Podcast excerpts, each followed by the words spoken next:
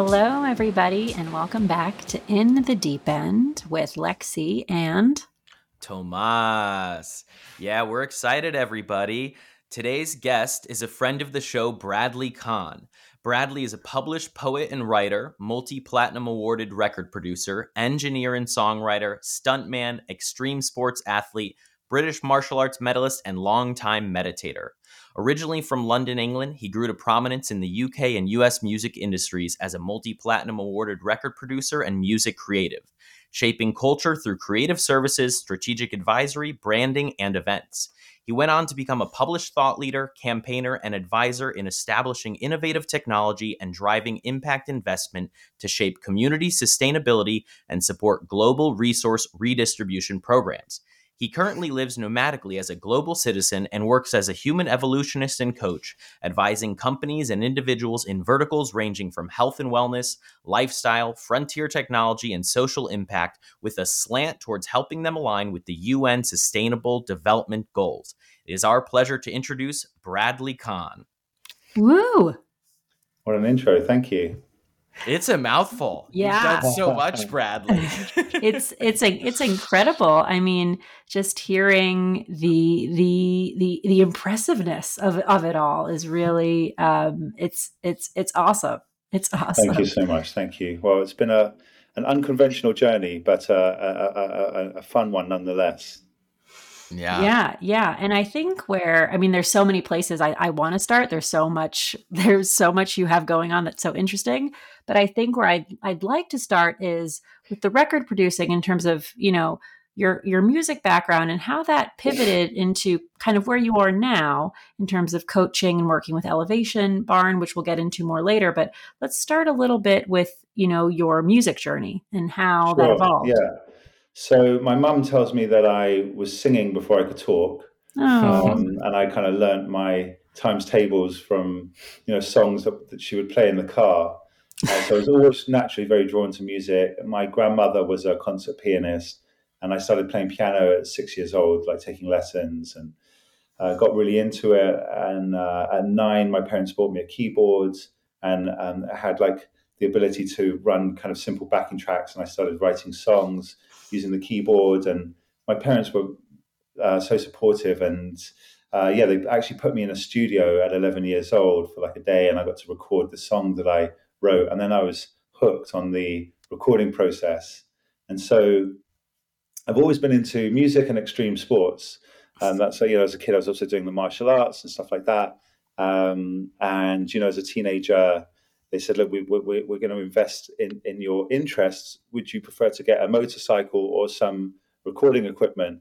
And I opted for the recording equipment. So, um, yeah, it, it was like this kind of experimentation where I was kind of being creative and trying to record my ideas. And I was often frustrated that what I was hearing back wasn't kind of what I, I, I wanted to hear. mhm. Um, and for better or worse, that took me down the um, kind of engineering path, which I think, you know, I've, I've gotten quite good at, but I it, it wasn't necessarily my uh, natural skill set. You know, I was I, I came at all of this from more of a musician. I was you know singing and playing instruments and that kind of thing. And really, I just wanted to be a songwriter and a and a rock star and kind of um, yeah, just be just be expressing myself that way. But I I went to music school, came out of there, set up a studio um, with you know some. It was I, I I've been born right into the transition between kind of tape based recording for audio and um, computer based recording, right? So that kind of all happened, I guess, as I was a teenager.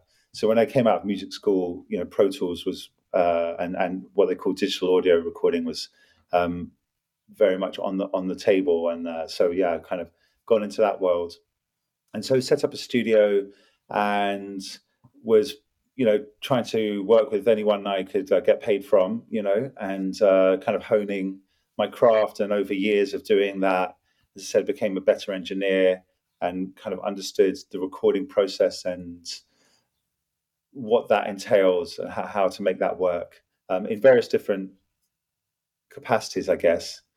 Um, and so, yeah, it was. I had I had a, I had my own studio for about ten years, and mm. towards the end of that um, period, I got a, a job. But basically, they, I wasn't told who the artist was uh, when I was kind of like, you know, being um, scouted for it or whatever. They they wanted a guy that knew how to use Pro Tools um, and that understood how to work well with um, with the kind of live but with, in, with, the recording of instruments, right? And, and, and my job on that project ended up being um, kind of chopping up and uh, manipulating a lot of the drums and doing submixes of uh, primarily the drums, uh, but but that kind of stuff. And it was for a a group from Australia who had moved to the UK and and, and uh, did quite well there called Pendulum. Mm-hmm. And so uh, that album went to number one in the UK um, and went and went platinum. And so then the management were like, "Oh, he, well, Bradley did a great job on, on that band. We have this band Chase & Status. Let's see if he can help with them." And um, I kind of went into the studio and was helping them a bit with their setup, and um, and that's how that kind of like EDM thing all kicked off for me. And it's and it's ironic because, well, one, um, I was more of a kind of you know rock and roll, soul, jazz guy. Like that's the kind of music that I was making but also, I it was funny because like ten years earlier, um, my my friends were all into drum and bass, and there used to be this club. I don't know if it still exists in London called Bar Rumba, and on a Thursday night, all the big drum and bass DJs would basically go and try out their material for the weekend. And I would go with my friends on a Thursday night, and we'd be zombies in school on Friday. and I hated the music, but I went because my I was you know 17, I didn't know better. But I went because my friends were all going. What's funny is 10 years later when i got this gig i really appreciated the music as i had that like background in it and and, and how well uh, pendulum and, and and and some of these others were were doing it. So that was really cool. And so yeah so then um, i was in that scene for a little while and i realized that you know i wanted kind of something bigger than that. Um, and i went to MIDEM which is kind of like the music industry's version of the cannes film festival. It also takes place in cannes and the same area, and um, I was kind of discovered, you could say, by this guy called Seymour Stein, who actually died this year. But he was the co-founder of a label called Sire Records, and they basically gave gave birth to the whole kind of new romantic uh, genre of music. So they signed Madonna. He signed Madonna, the Ramones, the Cure, the Cult. Oh, wow. um, I mean, he's a real legend. And anyway, he was the VP of Warner music in uh, in uh, the US at, the time, and he came to see me play some shows in London, and he said, "Listen, there's this there's this music uh, conference that happens in Austin called South by Southwest. You should come out. You'll meet lots of people. It could be good for you." Uh, and so, yeah, so I went out there. There was also a friend of a friend was a guy called Gordon Raphael who produced the first, uh, I think, couple of albums for the Strokes. I, was, I definitely did the first one. It might have been the first few. And he was working at the time in San Antonio. It's about 150 miles or 100 miles south of Austin. And he said there was a really cool scene happening there as well. So I, I, I got some work through introductions that he made. Uh, and went out there and uh, and, and, you know basically had an incredible time um, exploring uh, exploring America and and then when I finally did get back to the UK, I just thought, okay, I, I definitely want more of that. And so, yeah, went, went out to, I, I was, I had a great network in New York and really loved New York and beautiful, wonderful friends there. But it was the only place I went that I didn't really get work, uh, paid work. So eventually, um, somebody I met at the South by Southwest conference, uh, a lady called Ali Shaw, Alison Shaw, she uh, ended up representing me for a while, and I went over to Los Angeles and um, yeah, start, uh, started started working there and was living in LA for for about eight years. And it's only uh, a couple of years ago that I that I left, and I haven't completely written it off. Uh, but um, but having uh, travelled as extensively as I have the last couple of years, seeing so much of the world, you just yeah, you just see. Uh, I don't know. It's been it's been I've been spoiled by the different energies and opportunities that exist in different places, and um, I'm thinking very carefully about where, if if at all, I want to kind of be permanently located in one place. Mm-hmm. So that's a kind of short overview. I don't know if that gives you. It doesn't really talk so much about. It's mainly from a music perspective, but that's kind of yeah how it all started for me and how I eventually went to the states. And obviously, there's a lot that happened in between all of that that we can get into.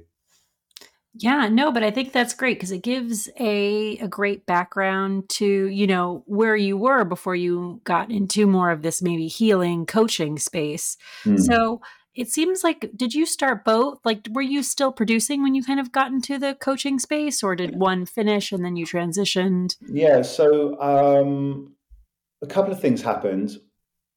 Uh I guess just to give you a bit, a bit more background, I've always been into personal development in one way or another. I, um, am you know, always trying to be better, bit, you know, to grow basically, right? And mm-hmm. uh, some periods we're making more progress than others, but nonetheless, I'm kind of wired that way. And you know, experimented with psychedelics. Um, I, I, I guess I started experimenting with that in my late teens, and so had some experience of that.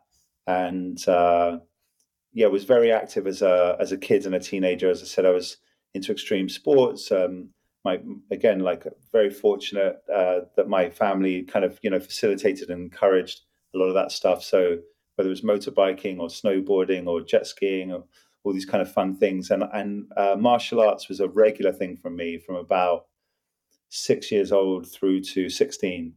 Um, and then I was playing rugby at school and kind of between rugby, music, girls. You know, I didn't have much time left for jiu-jitsu anymore. But that's um, yeah, I did that quite quite um, regularly and committedly up until that point.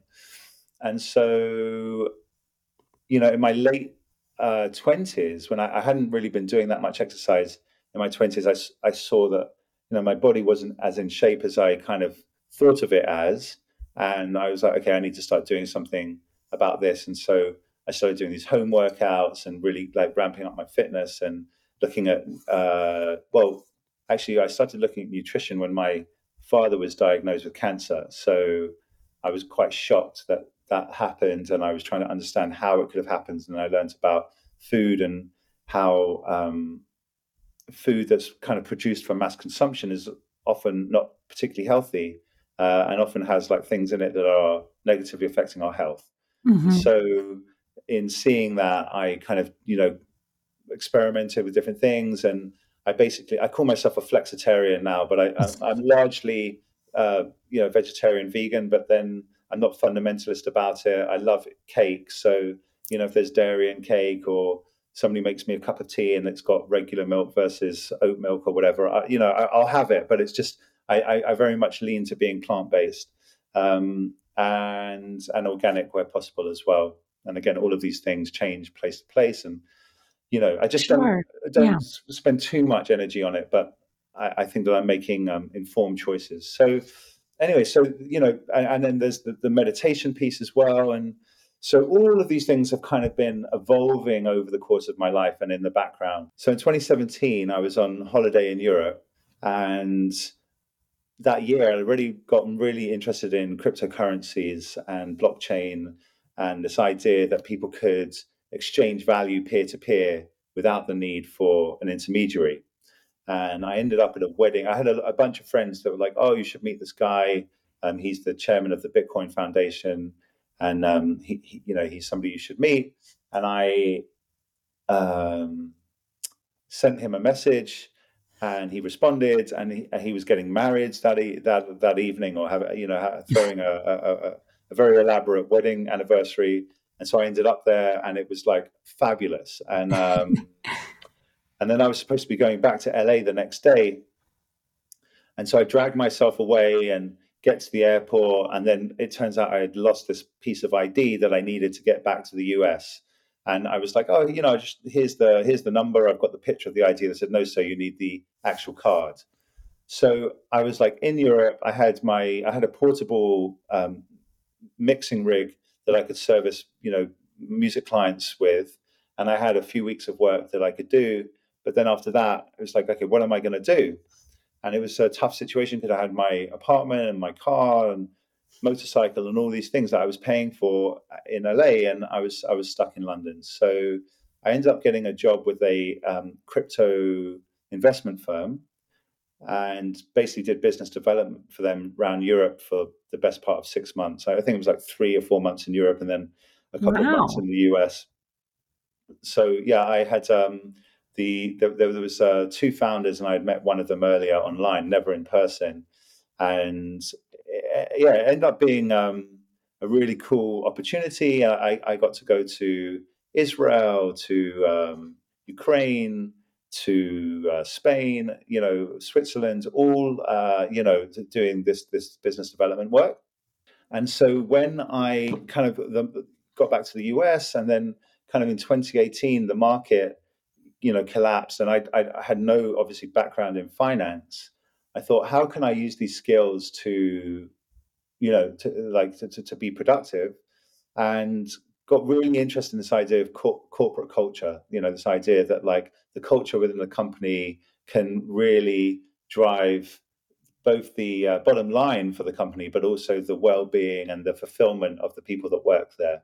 Yeah. And I, I started studying that, and uh, but then when pitching for jobs, realized I wasn't really a corporate guy, and you know didn't want to. A large part of the work is you know making these proposals and um, you know kind of in, interacting with with uh, HR or various people to get these these contracts, and and that wasn't really how I wanted to spend my time. And so um, again, while this was all going on, uh, so I, I did a, bit, a bit of business development in other in other industries as well, in the cannabis industry, and you know, just little pe- people would kind of find me out, and they understood that I was very good at building networks, so they would get me to represent their their companies and their brands.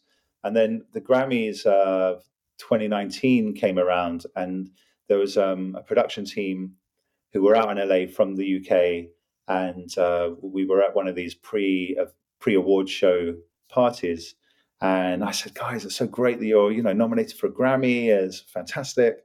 And they said, it is great, but you know, we were actually talking about you. We want what you've got. I said, what do you mean? He said, well, one of us has got no self-esteem. The other one's always arguing with his girlfriend, and my back's always a problem, and it's like preventing me from like being active and blah blah blah. Uh, and you know, we see you here in Los Angeles, and you're single, and you're so healthy, and you meditate, and you're riding motorbikes, and it looks like you're doing everything right.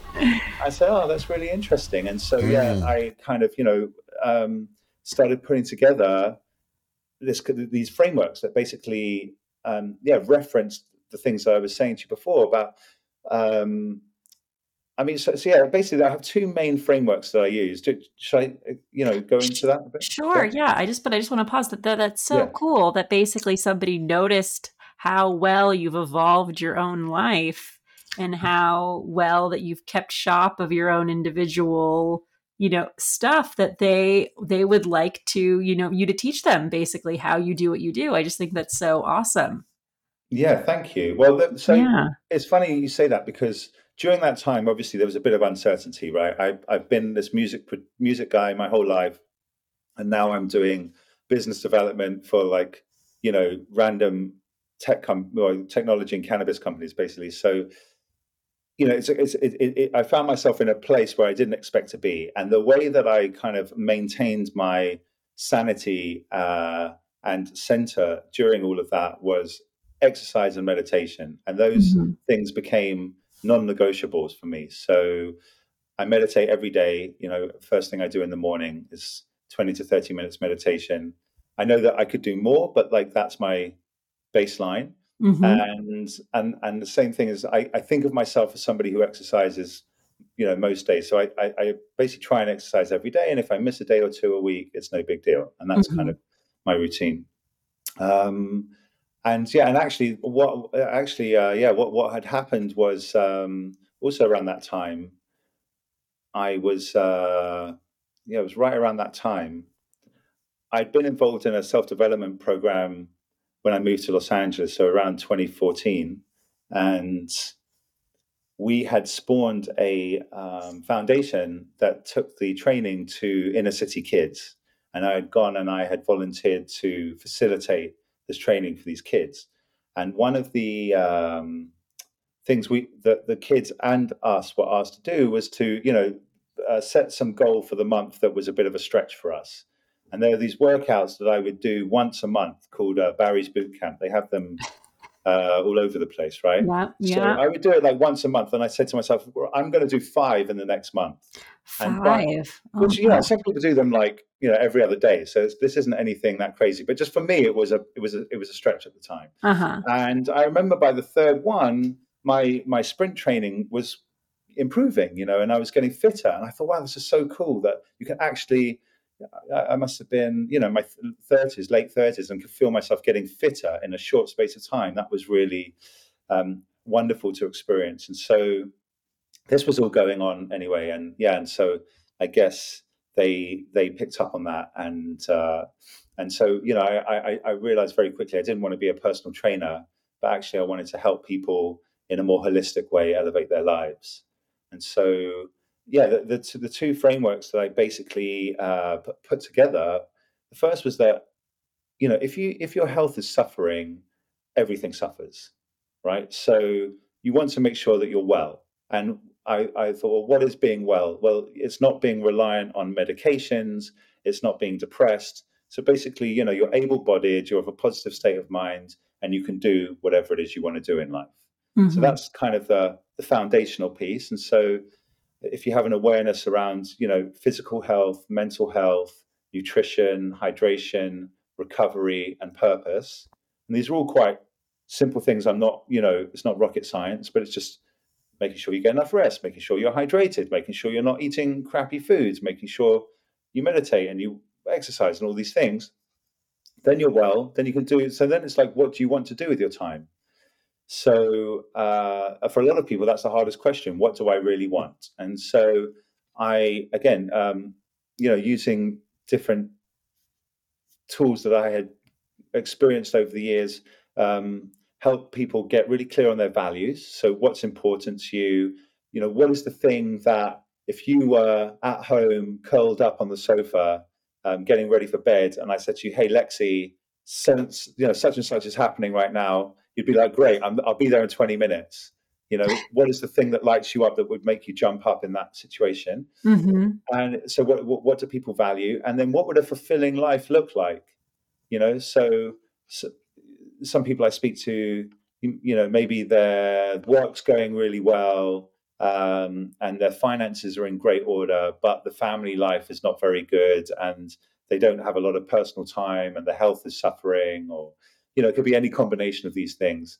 Um, so, and, and maybe, you know, certain things just aren't that important to them. But again, it's understanding this balance of what do you what is important to you and what do you want and what's what's in in the gap and then i help people kind of systematize that um, uh, you know and have milestones and goals and help them stay accountable to that and kind of get them over the line and so that's what i've been doing as a one-on-one coach Mm-hmm. Yeah, yeah, and it's it seems like you know over your lifetime of building your own foundation, your own blocks, you know, your own building blocks, I should say.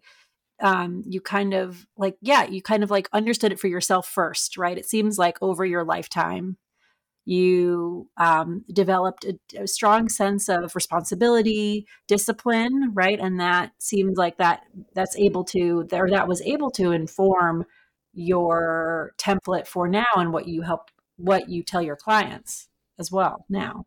yeah absolutely i'm sorry it sounds like a helicopter's about to fly in through the door Can- is it, is it coming through or not Yeah, It yeah, is, yeah. but it's Just- okay. We'll, It's, we'll you wait know, till it It's like sec. we're in Mission Impossible. It's cool. yeah yeah I'm, yeah sorry that's uh, cities for you i'm in london right now so yeah uh, you're absolutely right that's that's exactly it um, i'm i'm a great believer that you know experience is the best teacher. Um, and some people are really good at kind of learning from the mistakes of others. I'm somebody that's kind of had to make the mistake themselves for better or worse. Um, and i'm also you know i'm not I, i'm very conscious of how personal this work is.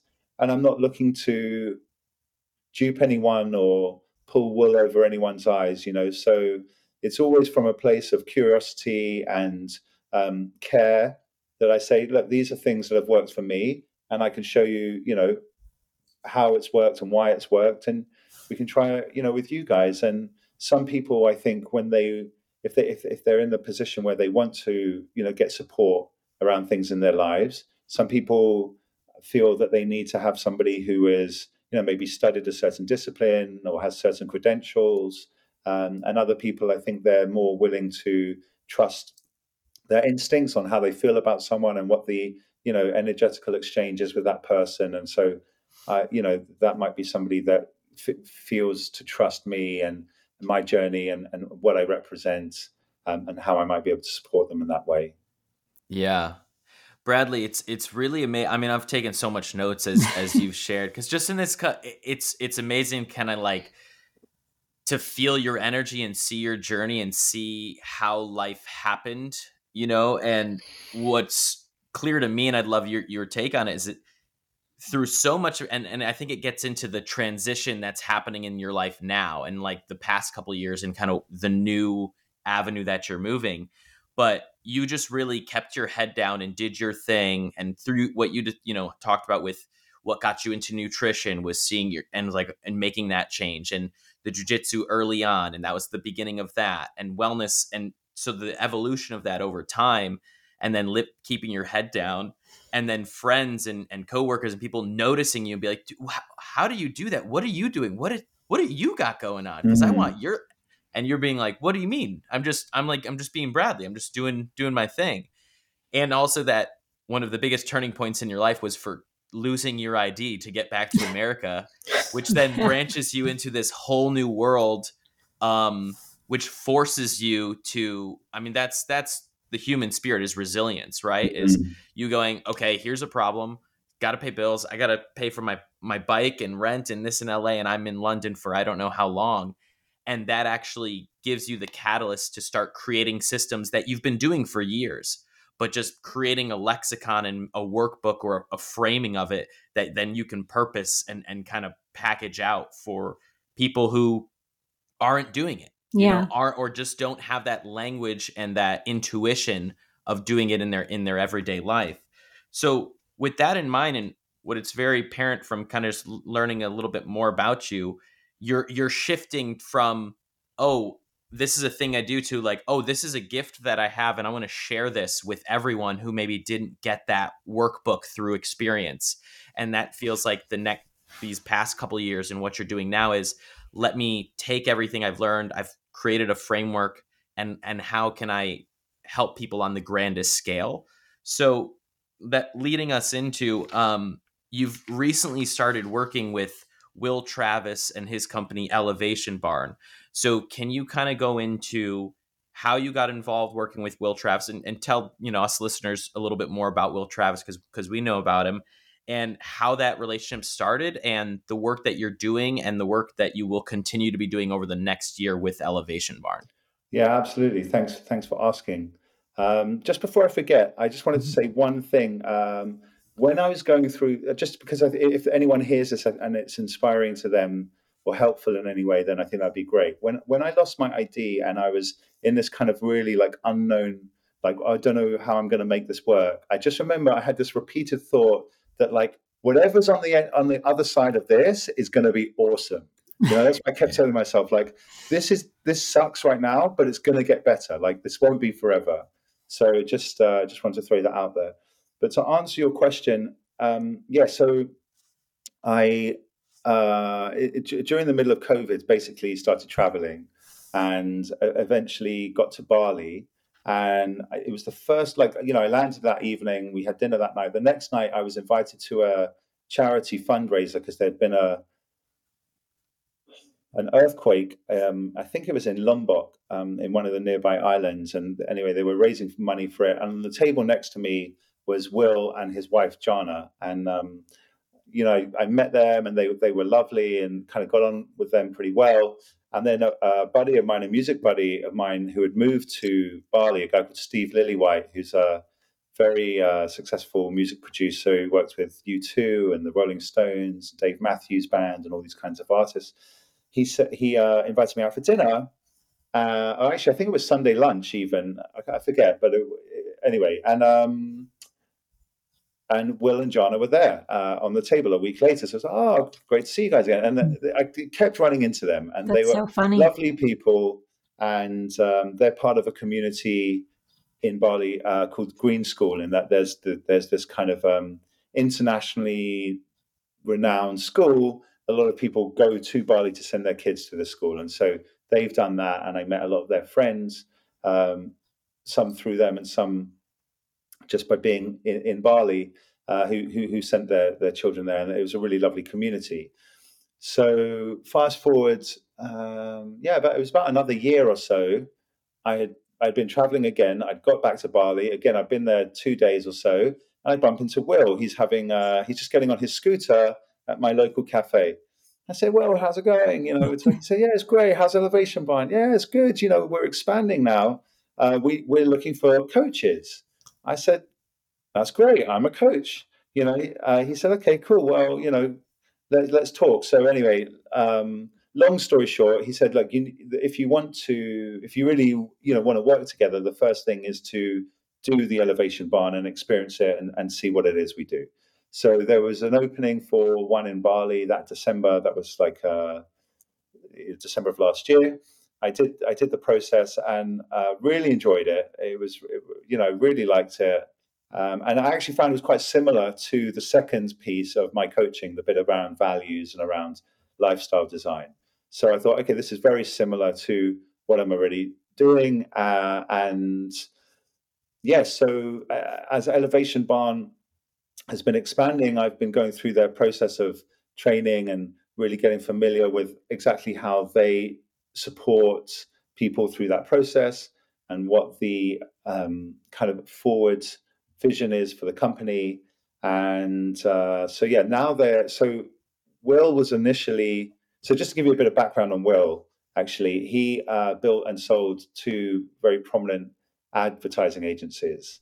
And uh, what Elevation Barn does, or what he what he's done with with with his process, is taken the process that they used for brands to get really clear on their values, their messaging, their kind of like um, outward communications, and applied that to the individual.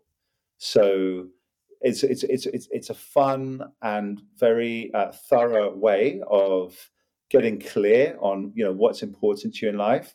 But because you do it in a curated small group. So typically there's six people on a retreat, sometimes a few more, but it's usually around six six people or so. You get feedback from the other participants in a very honest, caring, um, constructive way. And um, yeah, so anyway, so so so that's been going on. And uh, initially, he was ho- hosting these trainings in Bali and in New York uh, where he owns incredible properties actually where they they host these things. Um, yeah, they're stunning, and they're now doing them also in the UK, in Sydney, and in Cape Town. And so I just got back to Europe a week or so ago, and I'm planning to start these retreats in Ibiza and service the ones in the UK as well. And so what we're doing in two weeks on the 27th of June is uh, there's a private members club here called KOKO, which is a music focused club. They own a, a music venue, and then there's a, a, building at the back with lots of different areas. And I think they have a broadcast studio and dining rooms and workspaces and all this kind of stuff. Uh, and I'm going to be interviewing a panel of music producers who have worked for the likes of Queen, Van Morrison, uh, The Killers, you know, really like interesting stuff, all, all with different approaches. And I'm going to be interviewing them on uh, kind of from like a thought leadership point of view on music and creativity and how they um, kind of go about doing what they do, but also presenting myself to the uh, global elevation barn community as a as a new coach and as somebody who will be uh, stewarding and leading these retreats in Europe. And so, yeah, so that's kind of the, the next jump off point uh, for me and for me working with them. It's so it's very full circle. I just have to point out, you know, how you get to, you know, share your your, your music background with this newer uh, work that you're doing with Elevation Barn. I think that's so. Mm. It must be so. It must feel so fulfilling to kind of have that opportunity. do you know it's so funny you say that it is very fulfilling and also there was something that even that happened to me today that re, like just reminded me of, of of how fortunate i feel to be combining those two things i went to um, an investor kind of meetup breakfast uh, this morning uh, that's run by a lovely guy that I met in in um, Portugal. I won't mention any names, uh, but but basically it was a very crypto. And I thought it was going to be a more broad kind of uh, uh, investment uh, investment opportunities, and it ended up being very much in the blockchain space, which is obviously a space I'm still very passionate about. But it just reminded me how much more fulfilled I am with the coaching and the music and you know the, the, uh, the, the, as i said that initial vision of people being able to interact with each other peer to peer in a safe and um, holistic way is a mission that's really meaningful to me but that space as an industry i think is so full of um, predatory personalities that it's not um, an environment i really want to spend too much time in and so yeah, I'm really grateful for the opportunity to combine, you know, my passion of helping people and uh, of being creative, particularly through music, um, together. And, and I, I, think there's going to be a lot, uh, a lot of opportunity there. So this first of this first event that, that I've co-produced with them is called Legends Behind the Legends. Um, and so we've got, you know, this panel of producers. And as I said, they're responsible or partly responsible for you know some incredible careers. And I, I, thought that that would be a really cool thing that we could duplicate in different places. Um, I, I, actually helped uh, elevation barn with um, there's a guy there's a, there's another member of the community called kipper eldridge who um, did some great work with sting.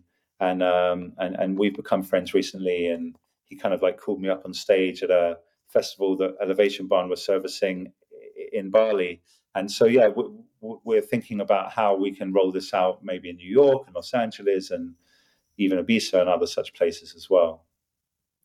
It's very very cool. Very cool. Thank you.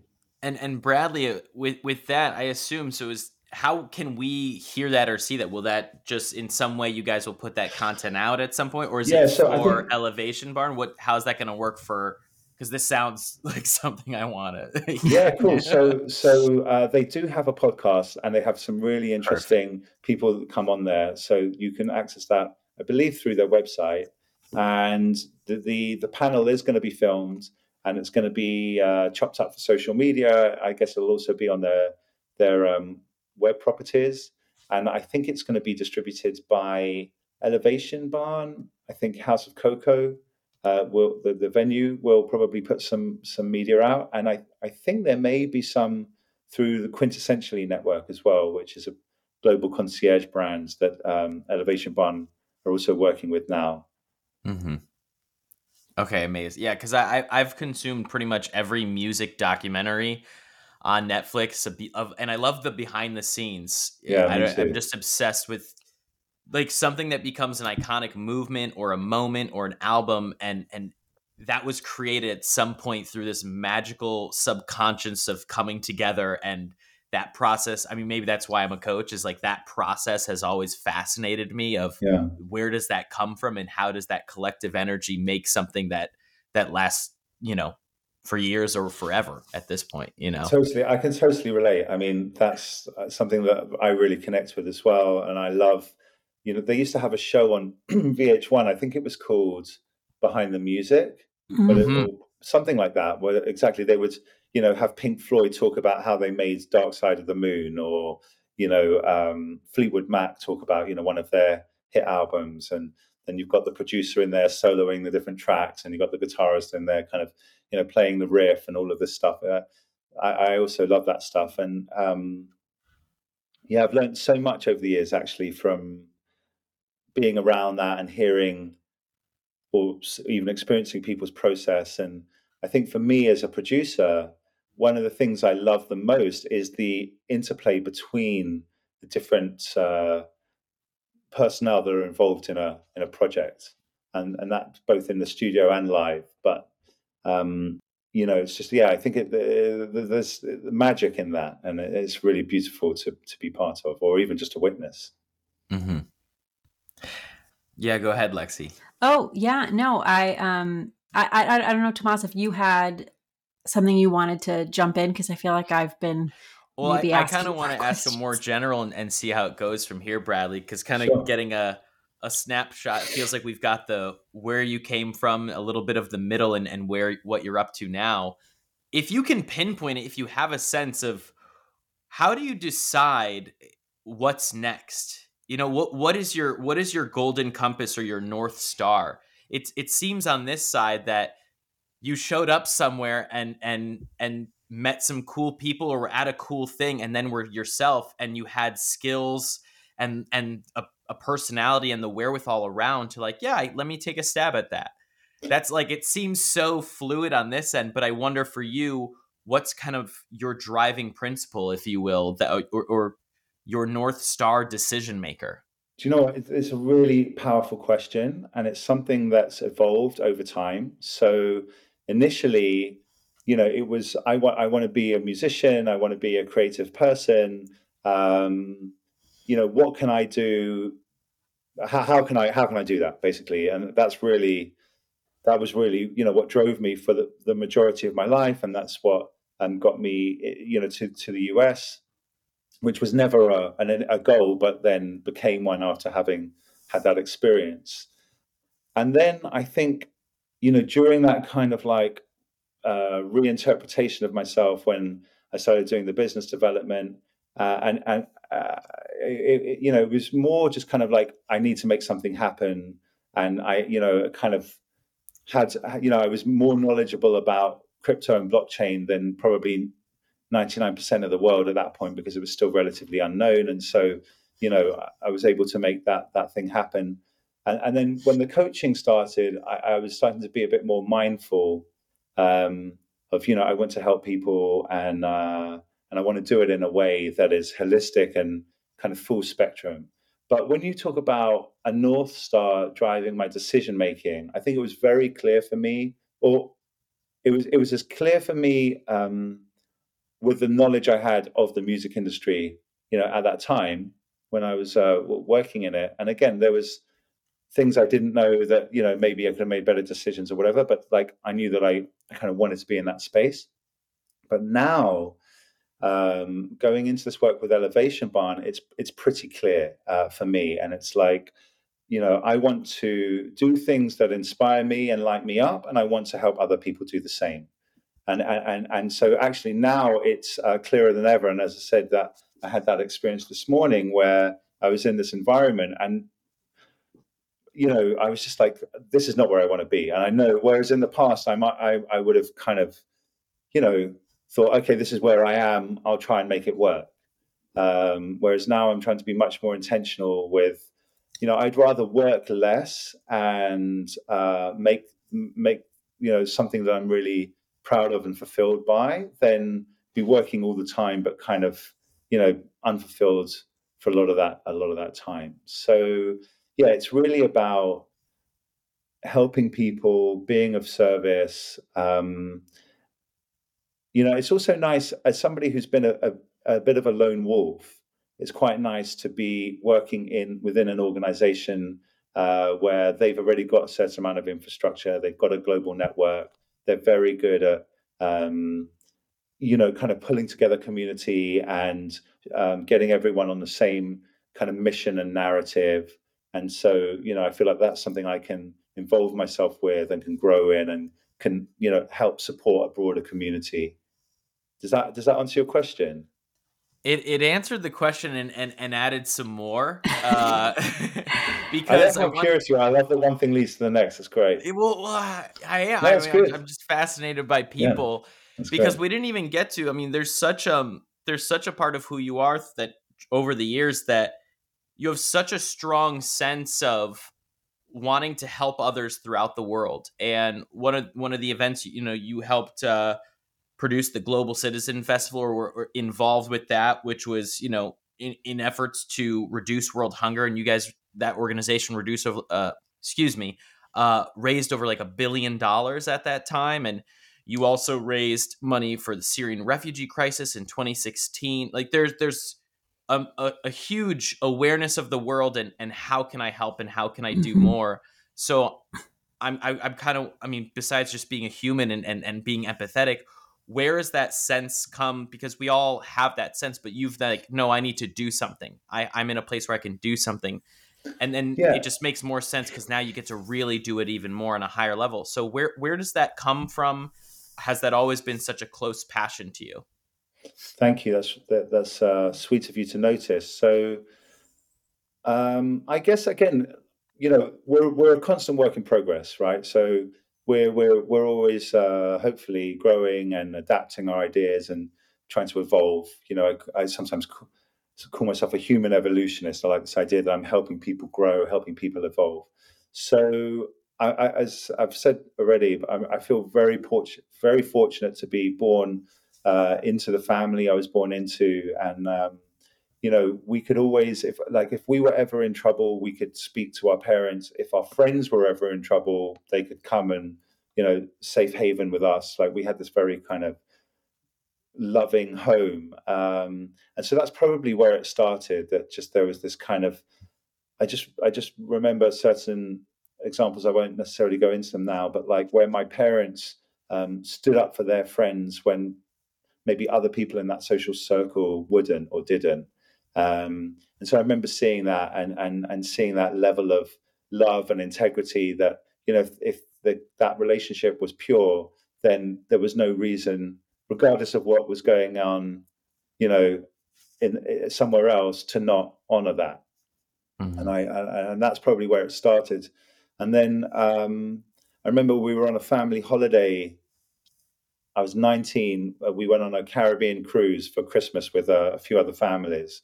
And, you know, these cruises, it was the first time I'd been on a cruise, and they go to one island one day and then another island the next day and so on. We got to visit three or four places in the Caribbean. And I think it was Haiti. We got there, and there was this part of the beach that was cordoned off for uh, the, the tourists.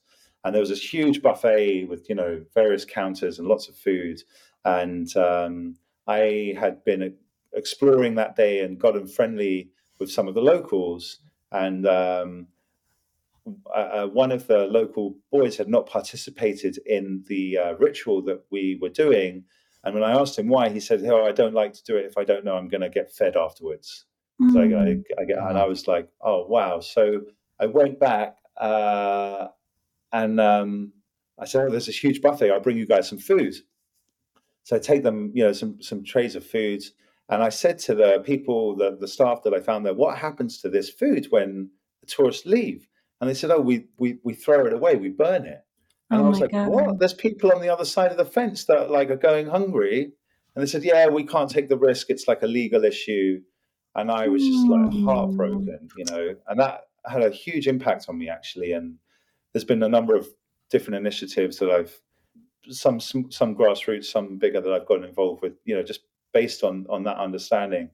Um, yeah, and so I guess I guess that's where it comes from. And then my my brother, uh, he got involved in a in a charitable organization when we were teenagers, um, where it was run by our school, and um, you know the people that were selected for this program that he, he did um, basically got to support for a week or two kids of the same age who were um, physically handicapped. So mentally, you know, he, I think he was 16 or 17 when he did this.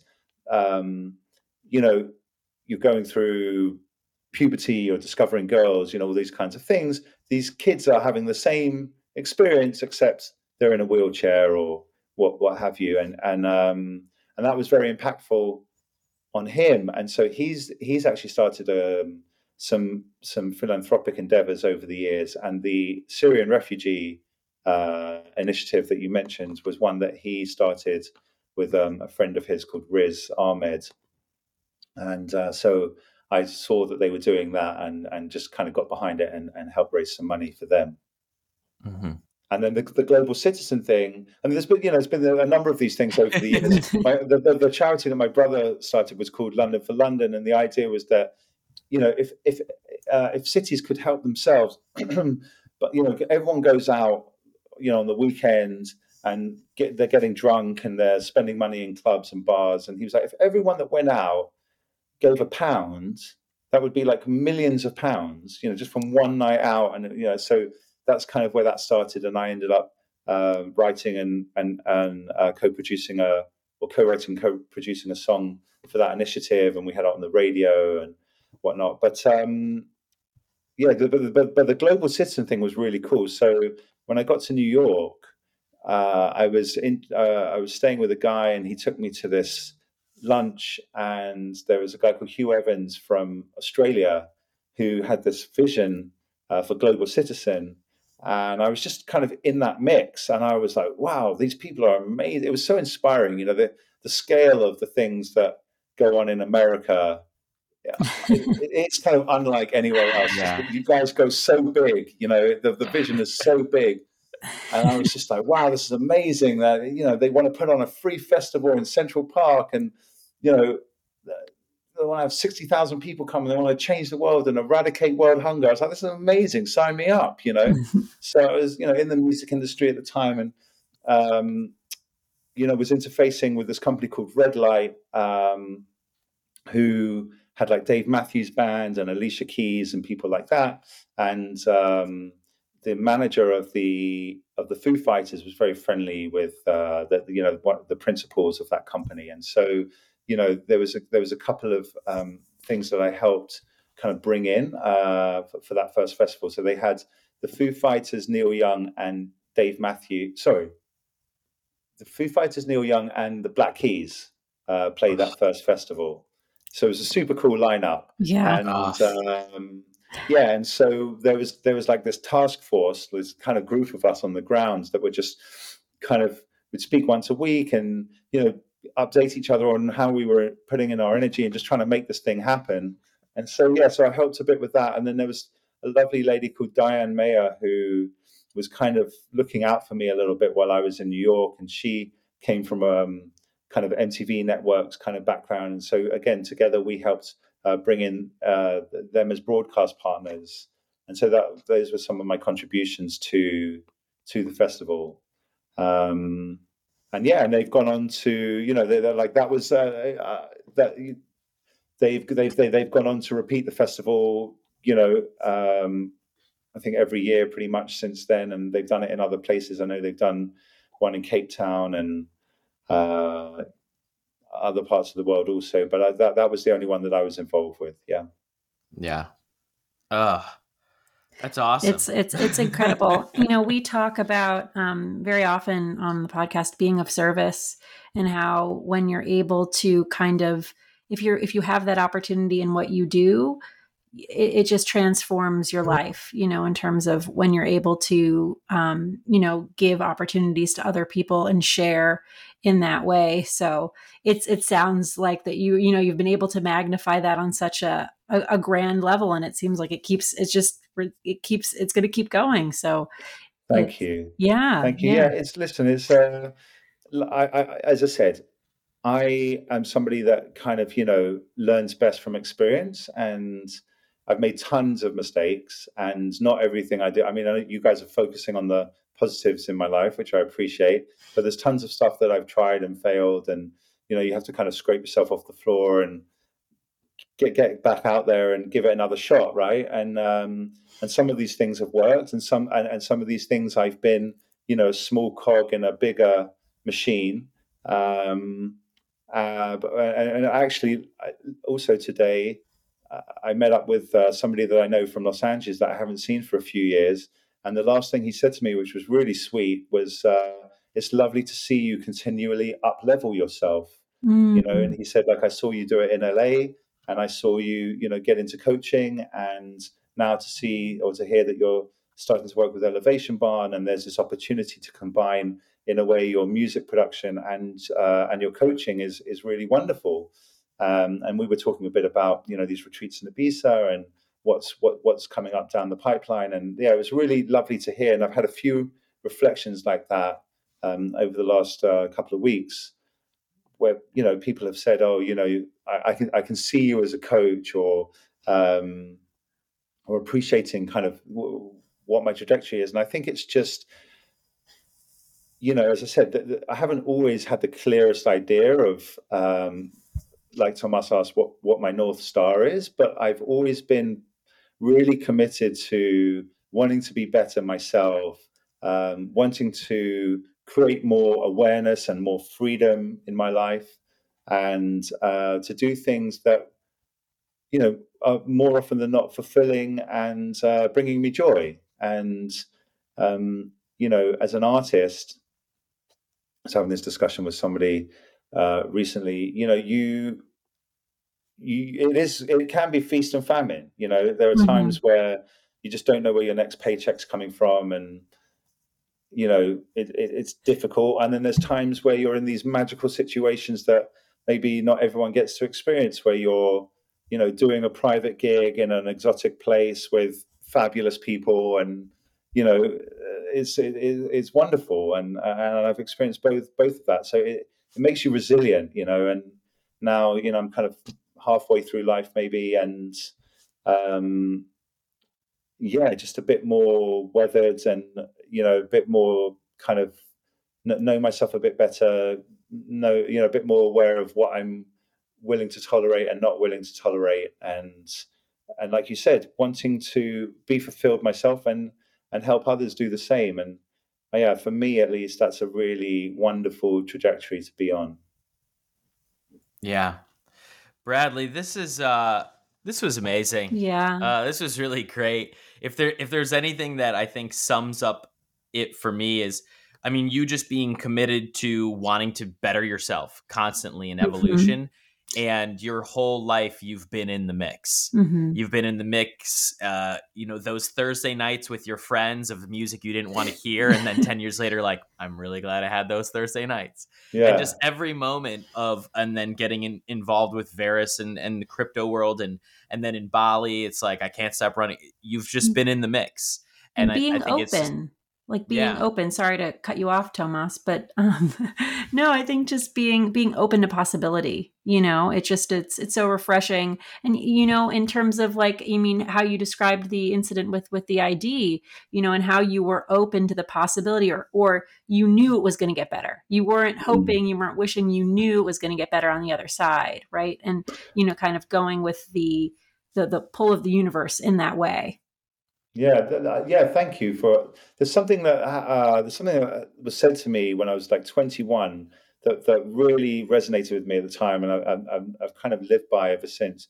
Uh, this guy, he was quite an interesting story. So I just abbreviate his story really quickly. But he was in uh, advertising and had this like midlife crisis.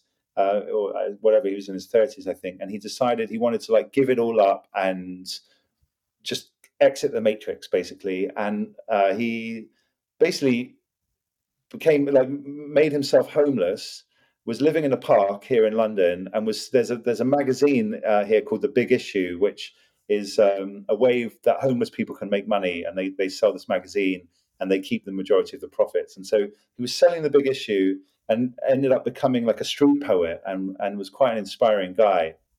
We were friends for a while, and he said he said once, um, "There's always the possibility that there's something you don't know, and that something could change everything." Mm.